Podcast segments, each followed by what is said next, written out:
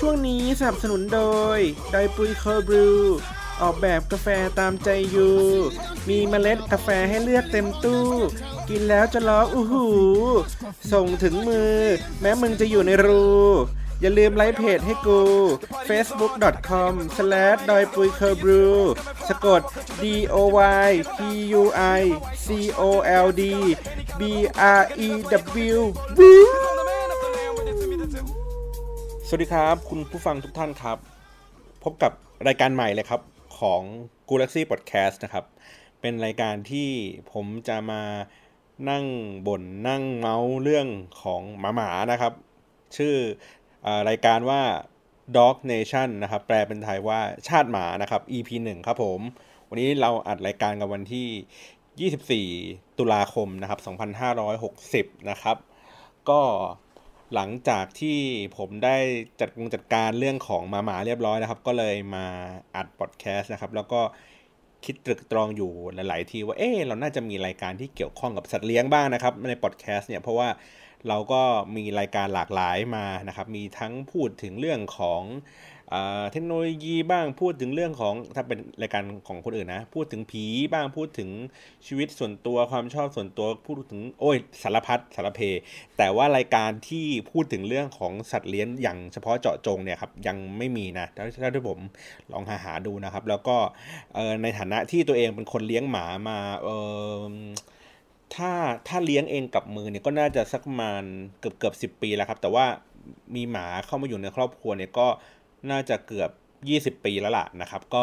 อยากจะมาแชร์ประสบการณ์หรือว่าเมาส์มอยเรื่องหมากันนะครับ ก็ในรายการนี้แหละก็จะมีเรื่องราวหรือว่าเกร็ดความรู้อะไรต่างๆ ถ้าเกิดว่าเวลาผมไปเซิร์ชหาเจอนะครับ ก็จะมาเล่าสู่กันฟังนะครับ เรื่องหมาหมากัน ทีนี้ เอ่อถ้าถามว่าผมตอนนี้เลี้ยงหมาอะไรอยู่นะครับเอ่อตอนนี้ผมเลี้ยงหมาพันทางครับ มีอยู่ 2 ตัวนะครับ มีตัวแรกชื่อชัชชานะครับ เป็นหมาเก็บมาเลี้ยงน่าจะสักประมาณ 3 ปีแล้วครับ ก็เเก็บมาเลี้ยงเนื่องจากว่าออตอนนั้นผมเลี้ยง เอางี้ผมลำดับอย่างนี้กันกันนะครับว่าก่อนหน้านี้ครับคือที่บ้านผมอะก็จะเลี้ยงหมาปลาปลายนะครับ ก็แต่ว่าคนที่ เอาหมาเข้ามาเลี้ยงอะก็จะเป็นน้องสาวผมนะครับเขาก็จะพาหมาตัวนั้นตัวนี้อะไรเงี้ยมาเลี้ยงอยู่บ่อยๆนะครับ ตัวที่ผมจำได้เพราะว่าตัวที่มันอยู่นานที่สุดนะครับ ผมต้องขออนุญาตไล่กลับไปก่อนดีกว่าก่อนปัจจุบันนี้แล้วกันนะครับ ก็คือตัวแรกที่ผมพอจำได้นะครับ ว่าเลี้ยงก็อย่างจริงจังก็คือมันชื่อไอลิฟออยครับมี 2 ตัวครับลิฟกับออย ตัวไอลิฟเนี่ยมันเป็นสีหมาสีดำครับ ตัวไอออยจะเป็นหมาสีน้ำตาลนะครับ ก็เรื่องมันมีอยู่ว่าวันหนึ่งนะครับ คุณพ่อเขาเป็นอาจารย์อยู่ที่โรงเรียน ทีเนี้ยเหมือนประมาณว่าพาโลงคงเห็นว่างูเหลือมครับที่โรงเรียนเนี่ยมันกินแม่แม่ของเอลิเบออยไปครับ แล้วทีเนี้ยก็เหลือลูกหมาอยู่สองตัวหรือกี่ตัวผมไม่แน่ใจนะ ก็คือไม่มีคนเลี้ยงอะครับ ผมก็เลยเหมือนพ่อเขาก็เลยเอามาเลี้ยงที่บ้านนะครับ ก็มีตัวสีน้ำตาลตัวหนึ่งตัวน้ำ ตัวดำตัวหนึ่งนะครับ น้องผมตอนนั้นก็ชอบศิลปินมากครับลิฟกับออยครับก็ตั้งชื่อไปเลยครับไอ้ลิฟกับไอออยนะครับก็เลี้ยงกันมาเป็นรู้สึกเป็นเพศผู้นะครับทั้งคู่เลย เลี้ยงกันมาได้สักพักใหญ่ ๆ น่าจะไม่ถึงปีครับ ไอ้ลิฟโดนรถชนหน้าบ้านผมนี่แหละ ทั้งที่หน้าบ้านผมเองไม่ได้เป็นถนนใหญ่เลยนะ เป็นเป็นซอยอะไรเงี้ยครับ มันก็คงเหมือนแบบหลุดออกจากรั้วแล้วก็เดินเดินเดินเดินแบบไม่รู้อีโหน่อีเหน่อะไรเงี้ยครับ ก็โดนรถชนตายนะครับ ก็เลยเหลือแต่ออยตัวเดียวนะครับ แล้วก็เลี้ยงออยมานานมากเลยครับประมาณ 10 ปีได้ครับ จนกระทั่งมันแก่ตายนะครับไอออยนี้ก็สร้างวิรกรรมมาก เนื่องจากว่ามันเป็นหมาหมาพันทางอะครับ มันก็จะมีความเฮี้ยวๆหน่อยนึงอะไรเงี้ยครับ ชอบเยี่ยวใส่คนนั้นคนนี้หรืออะไรเงี้ยเอ้ยไม่ใช่เยี่ยวใส่คนดิเยี่ยวใส่เสาเยี่ยวใส่นี่ก็เป็นเรื่องปกติของหมาตัวผู้เนาะนะครับ ก็ผมเลี้ยงมาสักพักหนึ่งสักระยะหนึ่งครับเอ่อ ก็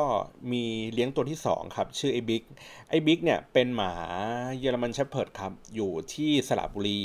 คือพอดีเหมือนเป็นญาติฝั่งคุณแม่ครับ เขาก็เลี้ยงเนื่องจากว่าเป็นหมาแบบเหมือนหมาทหารนะครับ แต่ว่าเเขาเลี้ยงอยู่ในกรงตลอดเวลาไม่ค่อยปล่อยให้มันออกไปวิ่งสักเท่าไหร่ปปัญหาก็คือว่าขาหลังนะครับขาหลังของเขาเนี่ยมันเหมือนแบบไม่ค่อยมีแรงมันก็จะเดินแบบยกเยกยกเยกยกเยกอะไรอย่างนี้หน่อยนะครับ ก็ เหมือนคุณพ่อผมก็สงสารเห็นว่าแบบมันเป็นหมาตัวใหญ่มันควรจะต้องมีพื้นที่หรืออะไรเงี้ยครับก็เลยเอาเอาไอ้บิ๊กมาเลี้ยงนะครับ มันเป็นหมาอัลเซเชียนที่เขาเรียกไงดีอะมันคงถูกฝึกมาในระดับหนึ่งนะครับ แล้วก็มีความไม่คือมันเป็นหมาที่ไม่ดุคือดูเราดูภายนอกนะมันเป็นแบบหมาดุหมาทหารอะไรเงี้ยหมาตัวใหญ่นะครับ แต่ว่าไม่ดุเลยเชื่องมากนะครับ ไม่เคยกัดใครเลยไม่แทบ โหน้อยครั้งมากที่จะเห่านะครับ แล้วก็อยู่กันเป็นตัวผู้กับไอออย ก็ไม่เคยมีเรื่องกัดอะไรกันเลยนะครับ ก็อยู่กันด้วยความผาสุกกัน มีอยู่วันหนึ่งครับก็คือว่าเหมือนมาว่าคงหลุดออกไปจากบ้านนะครับ เหมือนเปิดประตู สมัยก่อนก็คือไม่ได้แบบผูกอะไรจริงจังอะไรอย่างนี้มากครับ ไอออยวิ่งไปข้างหน้าเลยครับ ไปไปปากซอย ไป fight กับไอหมาที่อยู่ปากซอยครับหมาบ้านตรงหน้าปากซอยเขาน่าจะเป็น ผมไม่แน่ใจนะเป็นเป็นพันธุ์แบบใหญ่ๆ อารมณ์เหมือนลาบราดอร์แต่ไม่ใช่ลาบราดอร์นะ เพราะว่ามันมันดุกว่านั้นนะครับ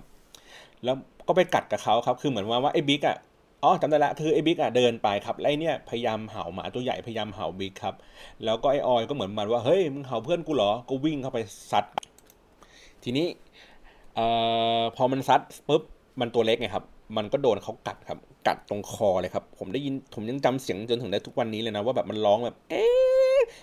ร้องแบบหยหวนมากครับกัดจนกระทั่งแบบเจ้าของอะครับเขาออกมาเอาน้ำสาดเอาอะไรอย่างเงี้ยถึงค่อยแยกออกจากกันคือเนื่องจากว่าขานไกมันล็อกอะครับตัวที่มันกัดนะ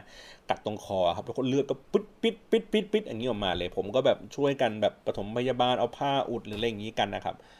จนเหมือนว่าพอมันหายดีมันก็เดินก็เลยเดินคอเอียงๆนิดนึงอะไรอย่างเงี้ยครับแต่เขาอยู่กันมาจนแก่เลยนะ จนมาสักสิบปีอะไรเงี้ยอายุสักสิบปีครับก็แก่ตายเหมือนแบบตายนอนหลับตายอยู่ที่บ้านอะไรเงี้ยครับก็เอาไป ฝังกันแถวๆบ้านอะไรเงี้ยครับน้องผมก็ร้องผมร้องไห้ ผมนี่ก็ไม่กล้าที่จะแบบอุ้มหมาผมแบบเหมือนสะเทือนใจอะไรเงี้ยครับเอออันนี้ก็คือแล้วก็แล้วก็ก็เลยเหลือแต่ไอ้บิ๊กตัวเดียวนะครับ ทีนี้ไอ้บิ๊กก็มันก็เป็นแบบตกตักตัวเตะอะไรอย่างนี้ไปครับ แต่ว่ามีอยู่วันหนึ่งก็คือเออก็เลี้ยงมาอีกสักพักใหญ่ ๆ นะ มีอยู่วันหนึ่งผมจำได้เลยว่าเป็นวันลอยกระทงครับ ผมทำบ้านใหม่นะครับเขาก็พยายามแบบ กั้นลงกั้นรั้วอะไรอย่างนี้ใหม่ทีเนี้ยมันช่วงที่เป็นวันลอยกระทงอะครับมันก็มีคนจุดพลุเยอะพอจุดพลุเสร็จปุ๊บเสียงมันก็ดังดังมันก็พยายามมุดออกจากรั้วแล้วมันก็วิ่งหายออกไปเลยครับ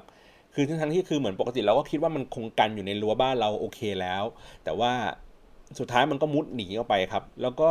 ผมก็พอกลับมาบ้านอีกทีนึงอ้าวหมาหายนะครับ ก็พยายามออกไปตามหากันทั่วหมู่บ้านเลยครับ ก็ไม่เจอครับ ก็มีคนบอกว่าอ๋อไอหมาตัวนี้เหรอเคยอยู่ตรงนี้ตรงนี้ตรงนั้นนะ อะไรอย่างเงี้ยครับ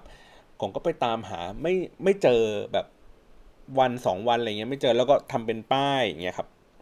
ทำเป็นป้าย ปิ้นแปะทั่วหมู่บ้านนะครับเผื่อใครจะหาเจออะไรเงี้ยเพราะผมสงสารมันเพราะว่าหนึ่งก็คือขามันเป๋แล้วก็มันเป็นหมาตัวใหญ่คือ เวลาคนเห็นอะคนก็จะแบบกลัวมันนะทั้งที่มันเป็นหมาที่แบบค่อนข้างที่จะแบบเชื่องนะครับแล้วก็แบบ friendly ไม่กัดไม่เห่าหรืออะไรอย่างงี้เลยนะครับผมจำได้เลยว่ามีอยู่ครั้งหนึ่งอะเหมือนตอนมันตีห้ากว่าเงี้ยครับผมเปิดประตูบ้านแล้วจะจะจะไปทำอะไรสักอย่างแล้วมันก็หลุดออกไปสองตัวครับ ไปรษณีย์ขี่มอไซค์มาพอดี เขาก็แบบประมาณว่าเฮ้ยน้องน้องน้องจับไอ้ตัวใหญ่ให้พี่หน่อย ผมก็เลยบอกว่าพี่ตัวใหญ่พี่ไม่ต้องกลัวตัวใหญ่แม่งเชื่อง แต่ไอ้ตัวเล็กอะพี่แม่งวิ่งกัดเลยนะ อะไรอย่างเงี้ยเพราะนั้นเนี่ยพี่อย่าไปกลัวรูปลักษณ์ของมันว่ามันตัวใหญ่แล้วมันน่ากลัว แต่ไอ้ตัวเล็กนี่แหละมันรอบกัดสุดๆอะไรเงี้ยครับ ก็นั่นแหละก็เหลือไอ้บิ๊กตัวเดียวใช่ไหมแล้วมันก็หายไปครับ ผมก็แบบจนกระทั่งผมผมทำใจแบบเออมันคงแบบมีใครเก็บไปเลี้ยงเนาะเพราะว่ามันเป็นหมาเชื่องอะไรเงี้ยครับจนกระทั่งวันหนึ่งผมจำแม่นเลยครับ ผมฝันครับ นอนอยู่แล้วก็ฝัน ฝันว่าเหมือนมันว่ารูปรูปเหมือนไอ้บิ๊กนะครับ มันมานอนตักผม แล้วผมก็รูปหัวไอ้บิ๊กนะครับ อะไรสักอย่างแล้วมันก็เหมือนหันมามองหรืออะไรเงี้ยก็เหมือนผมเล่นหมาอยู่ที่บ้านเนี่ยครับ แล้วก็ผมจำได้ว่าผมตื่นขึ้นมาเพราะว่ากลิ่นของไอ้บิ๊กนะครับ ไม่ใช่กลิ่นเน่านะกลิ่นตัวมันนะครับ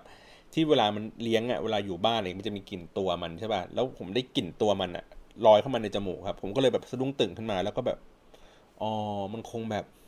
คือผมไม่รู้นะมันมันเป็นหรือตายหรืออะไรอย่างเงี้ยนะแต่ผมแค่รู้สึกว่าเออมันมาแบบเฮ้ยสั่งลาเราแล้วเว้ยอะไรอย่างเงี้ยครับเนาะก็สะเทือนใจนิดนึงเสร็จปุ๊บในระหว่างนั้นก็เหมือนน้องผมก็เลี้ยงหมาแบบประปลายครับเลี้ยงอยู่หลาย ๆ พันอยู่เหมือนกันมีบีเกิลก็มีมีเอ่อมีปลั๊กก็พันปลั๊กก็มีอะไรเงี้ยครับหลาย ๆ อันแต่ว่าก็ไม่ได้เอามาเลี้ยงอย่างเป็นทางการที่บ้านนะครับ เขาก็จะเลี้ยงอยู่ ที่หอแล้วก็เอามาแวะแวะเวียนๆมาเฉยๆบ้างนะครับ ทีนี้ก็อย่างที่บอกว่าระยะเวลาก่อนหน้านี้เป็น 10 ปีเลยเนี่ยก็คือผมก็เลี้ยงหมานั่นแหละ แต่ว่าเลี้ยงเลี้ยงเลี้ยงของน้องนะครับ ไม่ได้ไม่ได้เป็นคนตัดสินใจที่จะเลือกหมาเข้าบ้านเอง ทีนี้ในช่วงประมาณสักปี 54 ครับ จริงๆผมอะคิดไว้ในใจเพราะว่าพอดีผมสนิทกับพี่คนหนึ่งที่ที่ที่ที่ทำงานเก่านะครับ แล้วเขาก็เลี้ยงหมาโกลเด้นนะครับอยู่ที่บ้านเป็นเพื่อนนั่งคุยอะไรอย่างเงี้ยครับ ผมก็เลยรู้สึกว่า เออ ผมก็อยากมี ผมก็อยากเลี้ยงโกลเด้นเนาะแต่ว่าถ้าเราเลี้ยงโกลเด้นเนี่ยมันก็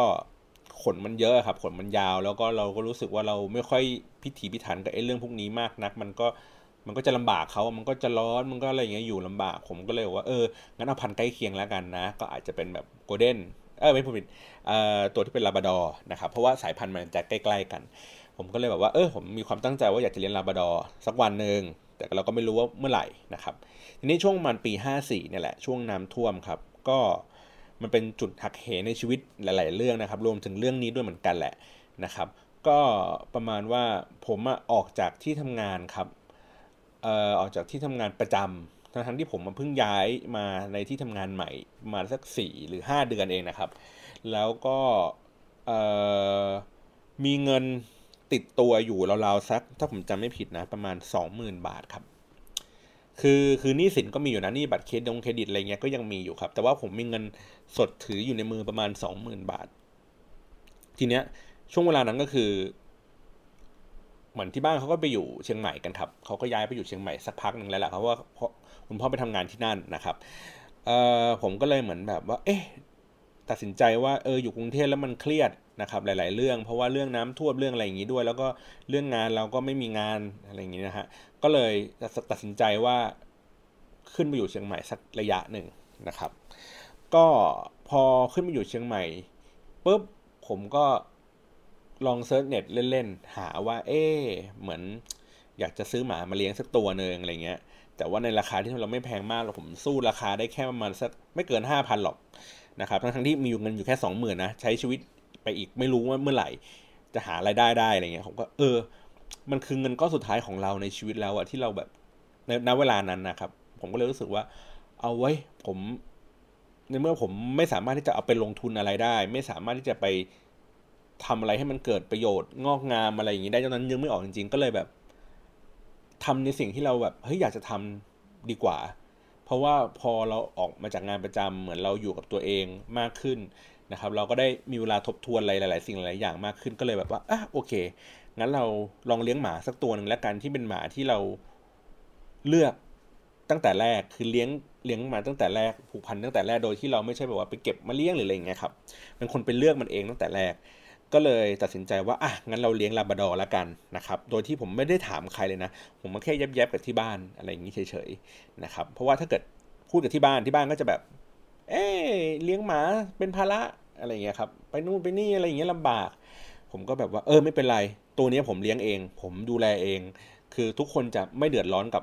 ไอหมาตัวนี้นะครับ ผมจะดูแลมันเอง ผมจะจัดการทุกสิ่งทุกอย่างในชีวิตของมันเองทั้งหมดนะครับ ก็เลยตัดสินใจอะลองเซิร์ชในเน็ตดู ก็พบว่าที่เชียงใหม่ครับมีมีฟาร์มเลี้ยง คือขึ้นชื่อเลยแหละว่าเป็นฟาร์มเลี้ยงพวกโกลเด้นพวกลาบราดอร์นะครับ โดยเฉพาะอำเภอสันกำแพงบ้านที่ผมอยู่นี่แหละนะครับ ก็มีอยู่ประมาณเป็น 10ๆ ฟาร์มนะครับ คือเข้ามาในหมู่บ้านอย่างเงี้ยมันเหมือนเป็นหมู่บ้านเลี้ยงหมาเลยครับ ก็จะมีเป็นกรงหมาใหญ่ๆนะครับ แล้วก็เลี้ยงหมากันเป็นล่ำเป็นสันมากนะครับ ถ้าเกิดลองไป search ดูเนี่ยเขาก็มีถึงกระทั่งแบบบริการส่งหมาเลยนะ คือคุณอยู่กรุงเทพนะครับ แล้วคุณไปซื้อหมาที่เชียงใหม่ใช่ป่ะเขาก็จะส่งหมา มาให้อย่างพี่ผมเนี่ยที่ที่ที่ผมเล่าให้ฟังเมื่อกี้ว่าที่เขาเลี้ยงโกลเด้นอะแล้ววันหนึ่งคือโกลเด้นของเขาอะตายนะครับเขาก็เลยซื้อหมาตัวใหม่มา ก็คือซื้อโกลเด้นเหมือนกันจากเชียงใหม่นี่แหละครับ ก็ส่งเครื่องบินมาอะไรอย่างนี้กันเลยนะมันก็เลยรู้สึกว่าเฮ้ยมันเป็นที่เป็นข้อมูลที่น่าสนใจนะว่าในในในที่สันกำแพงหรือว่าที่เชียงใหม่เองมีการเลี้ยงหมา พวกเป็นฟาร์ม พวกลาบราดอร์อะไรอย่างค่อนข้างเยอะนะครับเดี๋ยวผมค่อยมาเล่าในอีพีต่อๆไปละกันเนาะทีนี้ อะผมก็ตัดสินใจเอาไว้ไปเลี้ยงลาบดอแล้วกันนะครับ ก็ไปที่ร้านแห่งหนึ่งครับ เป็นเป็นบ้านคนเนี่ยแหละนะครับเหมือนนัดอะไรใน Facebook เสร็จสับเรียบร้อยก็ไปเจอที่บ้านครับ มันก็จะเป็นบ้านเขาก็เป็นเหมือนบ้านคนปกติชั้นเดียวครับ แล้วก็มีพื้นที่รอบๆบบ้านไอ้พื้นที่รอบๆบ้านเนี่ยไม่มีความเขียวของสนามหญ้าเลยครับ มันเป็นพื้นดินที่แบบว่าเหมือนมีคนเดินอยู่ทุกวันจนมันมันแผลบอะอารมณ์นั้นเลยครับ คือแล้วเขาก็เล่าให้ฟังทีหลังว่า น้องถ้าเกิดน้องเลี้ยงลาบราดอร์น้องจะไม่มีสนามหญ้าที่เขียวเลยเว้ยมันจะเป็นอย่างเงี้ยหมดเลยเออแบบว่ามั่นใจแล้วใช่ไหมว่า ว่าจะเลี้ยงไอ้พันนี้จริงๆผมบอกเอ้ผมมั่นใจผมผมอยากเลี้ยงอะไรเงี้ยครับ ทีเนี้ยวิธีการเลือกหมาของผมนะครับ ผมก็จะเลือกหมาคือคือผมตั้งใจว่าเอ้ผมมาเลี้ยงเลี้ยงตัวผู้มามามาหลายหลายรอบนะครับ ตั้งแต่ไอ้ลิฟไอ้ออยใช่ไหมครับแล้วก็ไอ้บิ๊กผมก็รู้สึกว่าเอ้ผมอยากจะลองเลี้ยงตัวเมียดูบ้าง นะครับด้วยด้วยแค่ด้วยอารมณ์แค่นี้เลยจริงๆ เราไม่ได้ศึกษาว่าเฮ้ยมันมีแบบประจำเดือนมีแบบช่วงติดสัตว์หรืออะไรอย่างเงี้ยเราไม่ได้ศึกษาเรื่องนั้นพวกนั้นมากเท่าไหร่ในเวลานั้นนะครับก็เลยแบบเออเอาตัวเมียแล้วกัน เพราะว่าเปลี่ยนบรรยากาศนะครับ แล้วก็เลือกมันก็จะเป็นแบบลูกหมาอยู่ในในกรงเนี่ยครับประมาณสักสิบตัวนะครับเขาก็จะบอกว่าไอ้นี่ตัวผู้ไอ้นี่ตัวเมียอะไรอย่างเงี้ยครับไอ้ตัวนี้มันดีคลองนั้นคลองนี้เราก็ไม่ได้สนใจวิธีการเลือกหมาของผมครับ ผมเป็นพวกที่แบบชอบหมา alert ผมไม่ชอบหมาที่นิ่งๆเงียบๆเพราะฉะนั้นผมจะเลือกหมาที่มันดูซนที่สุดในในคอกนั้นนะครับ คือหมายถึงว่ามันมีสิบตัวอยู่ใช่ปะผมจะเลือกตัวเมียที่ซนที่สุด เอามาเลี้ยงนะครับ เพราะว่าผมรู้สึกว่า เออ มันจะได้ทำให้เรารู้สึกสดชื่น คือ ถึงแม้ว่าบ้านจะเละอะไรก็เรื่องของมันนะ เราก็ต้องมีหน้าที่ในการแบบไปเก็บตามเก็บเองนะ อะไรเงี้ย ผมก็เลยเลือกตัวนี้เข้ามาครับ ก็เลยเลือกมาตัวหนึ่ง หน้ามันก็จะดูแบบ ถ้าเวลามันลื่นเลยมันจะแบบเฮฮาสงสารมันแต่ว่า ถ้าเกิดหน้านิ่งๆ มันจะทำหน้าเศร้าๆ แบบเซ็งๆ หรืออะไรแบบนี้แหละนะครับ ก็เลยเลือกมาตัวนั้นราคามันสักสามพันห้าถ้าผมจำไม่ผิดนะ ก็ขึ้นรถมาที่บ้านเลยครับ ปกติเวลาหมาขึ้นรถเนี่ย มันจะมีอาการแบบงอกแงงงแงงหรืออะไรเงี้ยอ้วกน้ำลายยืดอะไรเงี้ยครับแต่ว่าเจ้าตัวเนี้ยไม่มีอาการนั่นเลยครับ ผมจำได้เลยว่าผมให้เขานั่งอยู่ตรงด้านหน้ารถนะครับ แต่ว่านั่งตรงพื้นนะครับ เป็นผมเมื่อก่อนผมขับรถเก่าครับ แล้วเขาก็แบบโผล่หน้าขึ้นมาจากเบาะนะครับ ก็แบบ เออ ดูแล้วคิดในใจว่า เออ ถ้ามึงรับสภาพการขับรถกูได้จากจากจากที่ฟาร์มไปที่บ้านได้เนี่ยสงสัยคงมันเนาะคงได้พาไปเที่ยวไหนกันไหนบ่อยๆเนาะอะไรอย่างนี้นะครับ ก็เลยแบบอะกลับมาที่บ้านนะครับ แล้วก็พยายามหาชื่อเก๋ๆนะฮะแม่ผมก็ผมก็บอกแม่แม่ช่วยตั้งชื่อให้หน่อยแม่เป็นครูภาษาไทยแม่เอ้ยแม่ขอชื่อแบบ เก๋ๆเท่ๆหน่อยเขาก็ตั้งทีแรกเออน้องเข้าเข้าเจ้าน้องเข้าปุ้นอะไรเงี้ยพยายามแบบตั้งชื่อเป็นภาษาเหนืออะไรเงี้ยครับ สุดท้ายไปไปมามามันได้เป็นชื่อดอยปุยครับเออผมก็เลยรู้สึกว่าเฮ้ยผมชอบนะชื่อนี้ เป็นแบบเป็นดอยหนึ่งอยู่ดูอยู่ทางเหนือนี่แหละ ผมก็แบบเออมันจะได้ดูแบบสะท้อนเอ้ยเป็นดอยปุยก็ชื่อดูเป็นผู้หญิงดี แล้วก็ดูสะท้อนถึงความเป็นเหนือเหนือดีอะไรเงี้ยครับ ก็เลยใช้ชื่อนี้มาเรื่อยๆ เพราะฉะนั้นแล้วเนี่ยในช่วงแรกๆเนี่ยเวลาอยู่ที่บ้านที่เชียงใหม่ครับบางครั้งเนี่ยเราไปเดินที่ตลาดถนนคนเดินนะครับ แล้วเราก็จะไปเจอร้านเสื้อเสื้อหมาอันหนึ่งเขาก็จะเป็นชุดเหนือเลยนะ เป็นผ้าหม้อห้อมเลยนะครับ แต่ว่าตัดให้หมาใส่นะแล้วผมก็เอาไอ้ชุดอันนั้นอะกลับมาบ้านแล้วก็มาแต่งตัวให้ดอยปุยมันนะครับ แล้วก็ถ่ายรูปแล้วก็ดูแบบเออดูน่ารักดีดูตลกดีอะไรเงี้ยผมยังเคยมีความคิดเลยด้วยยศซ้ำเลยว่าเอ้ยชุดชุด ไอเนี่ยชุดพวกหมาอะไรเงี้ยครับ มันก็แบบเฮ้ยมันมีดีไซน์ที่มันน่าสนใจดีเหมือนกันนะครับ ผมจำได้ว่าผมเคยถามเจ้าของร้านนี่แหละว่าเฮ้ยทำไมพี่ถึงตัดสินใจมาทำชุดหมาเขาบอกว่าเมื่อก่อนเขาทาเป็นชุดเด็ก เด็กเล็กๆนะครับ เด็กอนุบาลอะไรเงี้ยแล้วปรากฏว่าเด็กมันไม่ค่อยมีคือเหมือนเป็นสังคมผู้สูงอายุใช่ไหมคือเด็กมันก็ลดลงไปเรื่อยๆอย่างเงี้ยครับก็เลยเขาก็เลยแบบว่าอะเปลี่ยนหันเหเอามาตัดเป็นชุดหมาแทนนะครับ ก็ ก็เลยเป็นสภาพอย่างนั้นไปนะครับเนี่ยแล้วก็ถ่ายรูปแล้วก็เลี้ยงดูมาก็คือว่า ผมพาดอยปุยนะครับ ขึ้นลงเชียงใหม่กรุงเทพเนี่ยบ่อยมากเลยครับ ประมาณสักเอ่อในช่วงประมาณขวบปีแรกอะผมวิ่งประมาณสักห้าหกรอบเลยครับคือทุกครั้งที่เวลาผมกลับกรุงเทพผมจะพามาด้วยนะครับ แล้วเวลาที่ผมเสร็จธุระที่กรุงเทพแล้วผมขึ้นไปเชียงใหม่ผมก็จะพามันกลับไปด้วยนะครับ มันก็จะนั่งเนี่ยทุกครั้งไม่งองแงไม่ ไม่ฉี่บนรถไม่อือบนรถเลยอะไรเงี้ยครับจนกระทั่งคือต้องลงไปที่ปั๊มพักข้างทางเงี้ยบางทีมันก็ไม่ฉี่ไม่อืดนะคือจนกระทั่งเหมือนกลับมาที่บ้านแบบโอ้สุดก้านแล้วก็จัดเต็มไปที่บ้านอะไรอย่างงี้กันไปนะครับ แล้วก็เป็นแบบเป็นหมาลื่นเริงล่าเริงนะครับ สนุกสนานเอ่อผมจำได้ว่าผมพาเขาไปตอนประมาณสักน่าจะมันสักหกเดือนมั้งครับ ผมพาเขาไปเดินที่ถนนลาดดำเนินนะครับ ช่วงน่าจะเป็นวันรัฐธรรมนูญ หรือวันปีใหม่ใกล้ๆอะไรเงี้ยไปดูไฟกันนะครับ ก็แบบสนุกสนานดีเพราะว่า ผมรู้สึกว่ามันเป็นคือหมาบางครั้งมันก็เหมือนคนอะมันก็อยากจะไปเที่ยวในที่แปลกๆบ้างเพียงแต่ว่า เราแค่รู้สึกว่าพอเวลาเราเอาลาบาดอไปเดินนะครับ มันจะมีความเชื่อฟัง เราอยู่นิดนึงถึงแม้ว่าเราอาจจะแบบไม่ได้สอนมากนักอะไรเงี้ยครับ อืมแล้วก็ดูมีความแบบ น่ารักของมันอะ ผมก็อธิบายไม่ถูกเหมือนกันนะ ผมจำได้ว่าผมพามันไปเดินเนี่ย แล้วก็ประมาณว่ามีคนแบบเหมือนจุดประทัดจุดอะไรเงี้ยมันไม่กลัวนะ มันก็เดินเฉยๆ แต่พอได้ยินเสียงปงลังปุ๊บกลัวครับ วิ่งหนีหางชุกตูดอะไรเงี้ยผมก็แบบเออขำดีตลกมันดีนะครับ ก็นั่นแหละก็พาไปเที่ยวหลาย ๆ ที่ครับ ผมเออผมเสียดายแค่ว่าผมไม่ได้เคยพามันไปทะเลนะครับมันมันมันมันเสียซะก่อนมันตายซะก่อนนะครับนั่นแหละก็ในสามสามขวบปีเนี่ยก็ สนุกครับอยู่กับดอยปุยเป็นลาบดอตัวแรกก็ เราก็ได้เรียนรู้นิสัยของลาบดอได้เยอะพอสมควรนะครับหมายถึงว่าหนึ่งก็คือโอเคมีความเชื่อฟังเจ้าของในระดับที่แบบเหมือนคุยกันรู้เรื่องเลยครับ เหมือนแบบเฮ้ยจะทำอันนี้ไม่ทำอะไรอะไรอย่างเงี้ยครับ คือคือเข้าใจภาษาในระดับหนึ่งเลยไม่เหมือนกับพวกหมาบ้านหรืออะไรอย่างเงี้ยทั่วๆไปนะครับที่ผมเคยเลี้ยงมานะครับสองก็คือมีความ ล่าเริง อารมณ์ดีตลอดเวลา คือในช่วงเวลาหนึ่งเนี่ย ผมก็พาไอ้ชัดชาเมื่อกี้ที่ผมเล่าตั้งแต่ตอนแรกนู้นเลยครับหมาสามขาเนี่ยมาที่บ้าน มันก็จะมีความกลัวมันก็จะคอยขู่ขู่ดอยปุยนะครับ แต่ว่า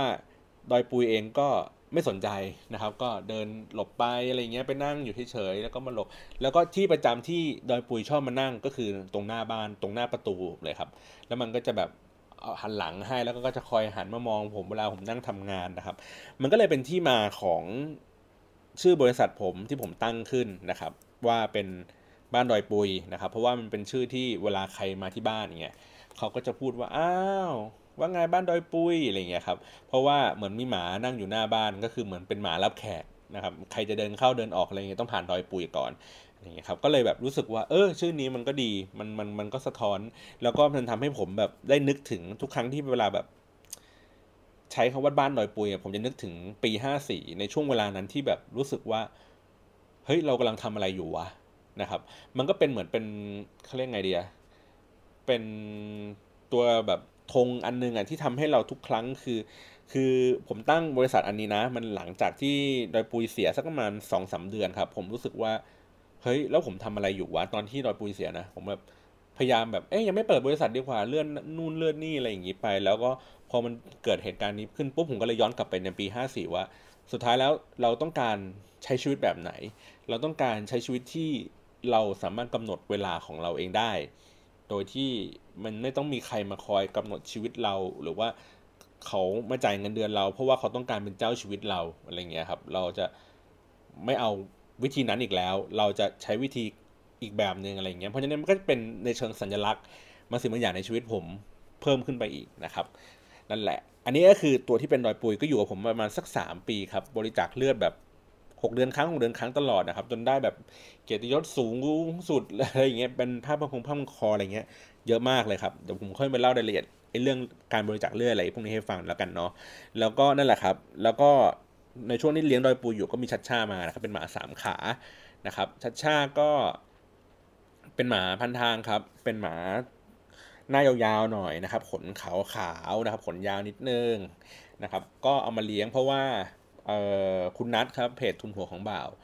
เขาก็คงไปเจอชาชานี่แหละ ที่ถ้าผมจำไม่ผิดนะแถวๆลังสิตครับ ก็หมายว่าเขาคงจะถอยรถหรืออะไรสักอย่างหนึ่งอะแล้วก็ไปทับหมา แต่หมามันมันไม่ร้องเลยเพราะว่าไปทับขาข้างที่เขาไม่รู้มีความรู้สึกครับ ก็เลยสงสารก็เลยเก็บเขามาแล้วก็พามารักษาพยาบาลนะครับ แล้วก็ประกาศหาคนที่จะแบบอุปการะ ตอนนั้นผมก็แบบเออโอเค ผมเลี้ยงหมาตัวเดียวหรือ 2 ตัวนี้แทบไม่ค่อยต่างกัน คือค่าใช้จ่ายมันก็ไม่ต่างกันเท่าไหร่แล้วก็ผมไม่อยากให้ดอยปุยมันเหงาก็หาเพื่อนมาอยู่ด้วยอะไรอย่างนี้ครับ ก็เลยไปรับชัดชาที่โรงพยาบาลสัตว์ทองหล่อครับ ตรงทองหล่อเลยแหละ ก็ วันแรกก็ทุลักทุเลเลยครับ เนื่องจากว่าเราไม่เคยดูแลหมาแบบพิการอะไรเงี้ยครับ ก็อะมานะครับ ก็มันก็เดินกระโผกกระเพกอะไรเงี้ยครับ แต่ก็เป็นหมาที่แบบใจสู้นะหมายถึงว่าเวลาไม่ว่าจะป่วยยังไง เวลาไปโรงพยาบาลยังไงเนี่ยไม่ร้องสักแอะเลยครับ แบบนิ่งไม่ขู่ไม่อะไรใดๆเลยคือนอนนิ่งมากจนแบบหมอก็ชมพยาบาลก็ชมอะไรเงี้ยครับว่าเป็นหมาที่แบบนอนนิ่งๆ แต่ว่า มันเป็นหมาที่ขี้กลัวนิดนึง เพราะว่ามันเป็นหมาข้างถนนนะครับ แล้วก็ไม่ได้ถูกเลี้ยงมาตั้งแต่เด็กเล็กนะเพราะฉะนั้นเนี่ยเวลาใครหน้าแปลกๆมาเนี่ยมันจะพยายามเห่าครับ แต่ว่ากลัวนะพยายามถอยเห่าแล้วก็ถอยเห่าแล้วก็ถอย แล้วก็พยายามมุดตัวเองไปอยู่แบบตรงมุมหรืออะไรอย่างนี้นะครับ ก็เออก็เลยแบบเออพอเข้าใจได้ว่าจริง ๆ แล้วมันไม่ได้อะไรมากมายหรอกมันมันไม่ได้เห่าเพราะว่าห่วงอนาเขตต้องมันกลัวนะครับ ประมาณนี้ ผมก็เลยแบบอะโอเค ก็เลี้ยง ก็เลี้ยงคู่กันมากับดอยปุยนะครับ แล้วก็พอดอยปุยเสียปุ๊บชัดชาก็อยู่ตัวคนเดียวอยู่สักประมาณเเดือนหนึ่งหรืออะไรอย่างเงี้ยนี่แหละ เดือนสองเดือนอะไรเงี้ยเพราะว่าเเหมือนเหมือนพอมันอยู่ตัวเดียวมันก็รู้สึกแฮปปี้นะเหมือนแบบไม่มีใครมาแย่งความรักอะไรมันอีกแล้วอะไรเงี้ยมันก็อยู่แบบยิ้มแย้มแจ่มใสอย่างนั้นเลยนะครับ ผมก็เลยรู้สึกว่า เอ๊ไม่เอาดีกว่า อยู่บ้านผมนี่มันแบบเงียบเหงาอะเงียบเหงาเกินไปอะให้อยู่ตัวเดียวนะครับ ก็เลยไปหา หมาพันทางมาเลี้ยงนะครับ เพราะว่าตอนนั้นคือเราก็แบบโอ้เราไม่พร้อมที่จะแบบ คือดอยปุยมันเป็นเรียกไงนะเหมือนเราแบบผูกพันกับมันมากเพราะว่าเราซื้อเขามาเลี้ยงตั้งแต่แบบเล็ก ๆ อะไรเงี้ยครับผมก็รู้สึกว่าผมไม่คงยังไม่อยากจะไปผูกพันในลักษณะแบบนั้นอีกแล้วก็เออเก็บเขาเก็บมาเลี้ยงดีกว่า คือเป็นหมาที่ต้องการที่จะแบบมีบ้านอยู่เพิ่มอะไรเงี้ยครับ ผมก็ไปรับหมาชื่อกะเพรานะครับ เป็นเขาบอกว่าเป็นหลาน กอลัมนะครับ คือผมก็รู้จักกับเออน่าจะเป็นญาติกับทางของเพจกูต้าครับ คือเหมือนก็คงเป็นคอกคอกใหญ่ๆเงี้ยครับ ก็ออกมาที่หกเจ็ดตัวอะไรเงี้ย ผมก็ใช้วิธีการแบบเดิมก็คือ ผมขอตัวเมียที่ดูซนที่สุดนะครับ ก็เลยได้ตัวนี้มาชื่อกะเพรานะครับ เป็นหมาตัวสีน้ำตาลหูจะแหลมๆหน่อยนึงนะครับ ก็จะดูเปรียวๆนิดนึงนะครับ ก็ซนแบบ อืมใช้ได้เลยอะแต่ว่า ถ้าในบรรดาซนทั้งหมดที่ผมเคยเลี้ยงมาเนี่ยไม่มีใครสู้ปุยได้ครับ กัดทุกสิ่งทุกอย่างกัดแหลกหมดผม แต่ผมก็มีวิธีการของผมนะมันถึงว่า ผมก็แบบเฮ้ยไม่ได้แบบว่าเฮ้ยหมากัดแล้วก็เราต้องตีด่าหรืออะไรเงี้ยผมก็รู้สึกว่า เออ กัดก็เพราะว่าเราดูแลไม่ดีเองมันถึงว่า สมมติว่าเราวางรองเท้าไว้นอกบ้านอย่างเงี้ยแล้วมันก็กัดเล่น ผมก็จะไม่รู้สึกว่า ผมไม่รู้สึกว่าผมจะต้องโทษหมาว่าเฮ้ยทำไม มึงทำอย่างนี้ว่ามึงกัดอีกแล้วเหรอ แต่ผมจะโทษตัวเองว่าทำไมเราเอารองเท้าไปให้มันกัดง่ายๆอย่างนี้วะอะไรเงี้ยตอนนี้ทุกวันนี้ผมต้องเอารองเท้าเข้าบ้านนะครับ แล้วก็ปิดประตูบ้านเป็นอย่างนี้เสมอเลยนะครับ ก็นั่นแหละเลี้ยงตัวนี้กะเพรานะครับ ก็มาตั้งแต่เเดือนกุมภาเมื่อสักประมาณปีที่แล้วหรืออะไรเงี้ยนะผมจำไม่ผิดนะครับ ก็เลี้ยงมากับเขาได้ประมาณสักปีหนึ่งแล้วล่ะเออก็โซนแล้วก็มีความเป็น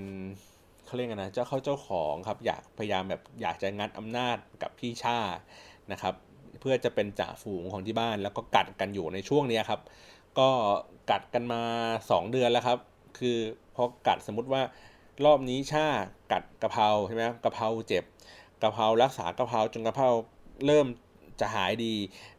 แล้วก็โผล่ไปกัดกันอีกกะเพราก็จะชนะชาชาก็จะเจ็บนะครับพอชาเจ็บชารักษาหาย เกือบจะดีก็กัดกะเพราต่อนะครับกะเพราก็จะน่วมนะครับน่วมเสร็จปุ๊บมันมีรอบล่าสุดก็คือน่วมกันทั้งคู่นะครับ คือกะเพราก็เละตุ้มเป๊ะชาก็เละตุ้มเป๊ะอีกเช่นเดียวกันนะครับ ก็รักษากันมาเรื่อยๆ จนกระทั่งเหมือนจะหายดีกันแล้วนะครับ ก็พอเสร็จปุ๊บเผลอไม่ได้ก็กัดกันอีกรอบหนึ่งนะครับ เพิ่งกัดเมื่อสักประมาณวันประมาณสักวันอาทิตย์ที่ผ่านมา เอ้ยวันจันทร์เองนี่นะนะครับ ก็ทะลุรั้วผมที่ผมกั้นไว้อย่างดีเลยเดี๋ยวผมค่อยเล่าให้ฟังในอีพีต่อๆไปนะว่าผมดีไซน์อะไรยังไงกับมันบ้างนะครับ นั่นแหละ จนกระทั่งวันนี้ครับ ผมก็เลยไปซื้ออุปกรณ์มาอีกรอบนึงที่ก็ปิดแบบทึบเลยครับ คือยังเป็นรั้วเหมือนเดิมแหละรั้วที่มันทะลุออกมาได้แหละแต่ว่าผมปิดทึบเอาผ้าใบคลุม อารมณ์เหมือนกันน้ำท่วมเลยอะคือคือตอนนี้ถ้าเกิดน้ำท่วมมาก็แบบมั่นใจได้แล้วนะว่าเรามีอุปกรณ์พร้อมสำหรับการกันน้ำท่วมด้วยนะฮะก็ก็เลยเนี่ยแหละเลี้ยงกัน 2 ตัวนะครับ มีกะเพรากับมีชัชชา แล้วก็แต่ว่าในอนาคตนี้คงยังยังไม่นั่นครับจนกว่าใครคนใดคนหนึ่งจะเป็นอะไรกันไปก่อนนะครับ เพราะว่าผมไม่อยากจะเลี้ยงตัวที่สามเพราะแค่นี้ก็แบบโอ้แบ่งอาณาเขตกันวุ่นวายแหละครับ นั่นแหละครับ อันนี้ก็คือเป็นเรื่องราวทั้งหมดของหมาหมาของบรรดาหมาหมาที่ผม พอจำได้นะที่บ้านผมว่าจะทํำยังไง ว่าจะมีตัวอะไรบ้างเนาะแล้วก็ปัจจุบันนี้มีใครยังไงบ้าง ก็ถ้ามีเวลาเดี๋ยวผมเอารูปมาโชว์แล้วกันนะครับแต่ว่าปกติผมไม่ค่อยได้ถ่ายรูปพวกหมาๆเท่าไหร่เพราะว่ามันไม่ค่อยอยู่นิ่งกันนะครับ อืม มันพยายามแบบหลายทีแล้วนะว่าแบบเฮ้ยถ่ายรูปหน่อยแบบเฮ้ยกูอยากจะเอาไปแบบทำพงทำเพจอะไรอย่างงี้บ้างเผื่อได้ตังบ้างอะไรเงี้ยแต่ว่าแบบมันไม่เคยให้ความร่วมมือสักที ผมก็ตามใจเรื่องของมึงอะไรเงี้ยครับนะฮะก็ นี่แหละครับ อันนี้คือเกริ่นนำกันไปก่อนนะครับสำหรับชาติหมา EP หนึ่งครับ วันนี้ผมก็มาอธิบายตัวละครของเราหลักๆนะครับ ก็ใน EP ต่อๆไปก็คือผมก็จะมานั่งเมาส์เรื่องหมานี่แหละครับที่บ้านให้ฟังนะครับ หรือว่าเราไปเจอเจอการประสบการณ์การเลี้ยง อย่างเช่น อันนี้ผมเกริ่นไว้คร่าวๆก่อนนะ อย่างเช่นว่าวิธีการกำจัดกำจัดเห็บมัดทำอย่างไรนะครับ หรือเรื่องของการบริจาคเลือดดีไม่ดีทำยังไงนะครับ หรือว่าเรื่องของการทำหมันทำหมันแล้วจะช่วยให้ลดอาการดุกัดกันได้จริงหรออะไรอย่างงี้นะครับ หรือว่าตัวที่เป็นผมเพิ่งเจอมาครั้งล่าสุดว่าเออเทคนิคในการแยกหมาเวลากัดกันออกจากกันใช้เทคนิคอะไรนะครับ หรือว่าแม้กระทั่งไอ้ตัวรั้วที่ผมเพิ่งทำเสร็จนี่แหละรั้วกั้นหมานี่แหละนะครับ ก็เดี๋ยวจะมาบอกสูตรให้ฟังเนาะว่า วิธีการออกแบบไอ้รั้วกั้นหมาเนี่ยทำยังไงนะครับ แล้วก็อะไรอีกเนาะอาหารหมาเอออาหารหมาคุณไปซื้อที่ไหนจะถูกเออหรือคุณปรับปรุงสูตรอะไรยังไงให้มันดูน่าสนใจอะไรเงี้ยอันนี้ผมพยายามแบบค่อยๆนึกนะว่ามันมีเรื่องหมาอะไรยังไงบ้างนะครับ ยังไงก็ฝากติดตามรับฟังกันต่อไปนะครับใน EP ต่อๆไปนะครับว่าจะหาเรื่องเกี่ยวกับหมาหมามาเล่าให้ฟังยังไง วันนี้ขอบคุณสำหรับการรับฟังมากครับ สวัสดีครับ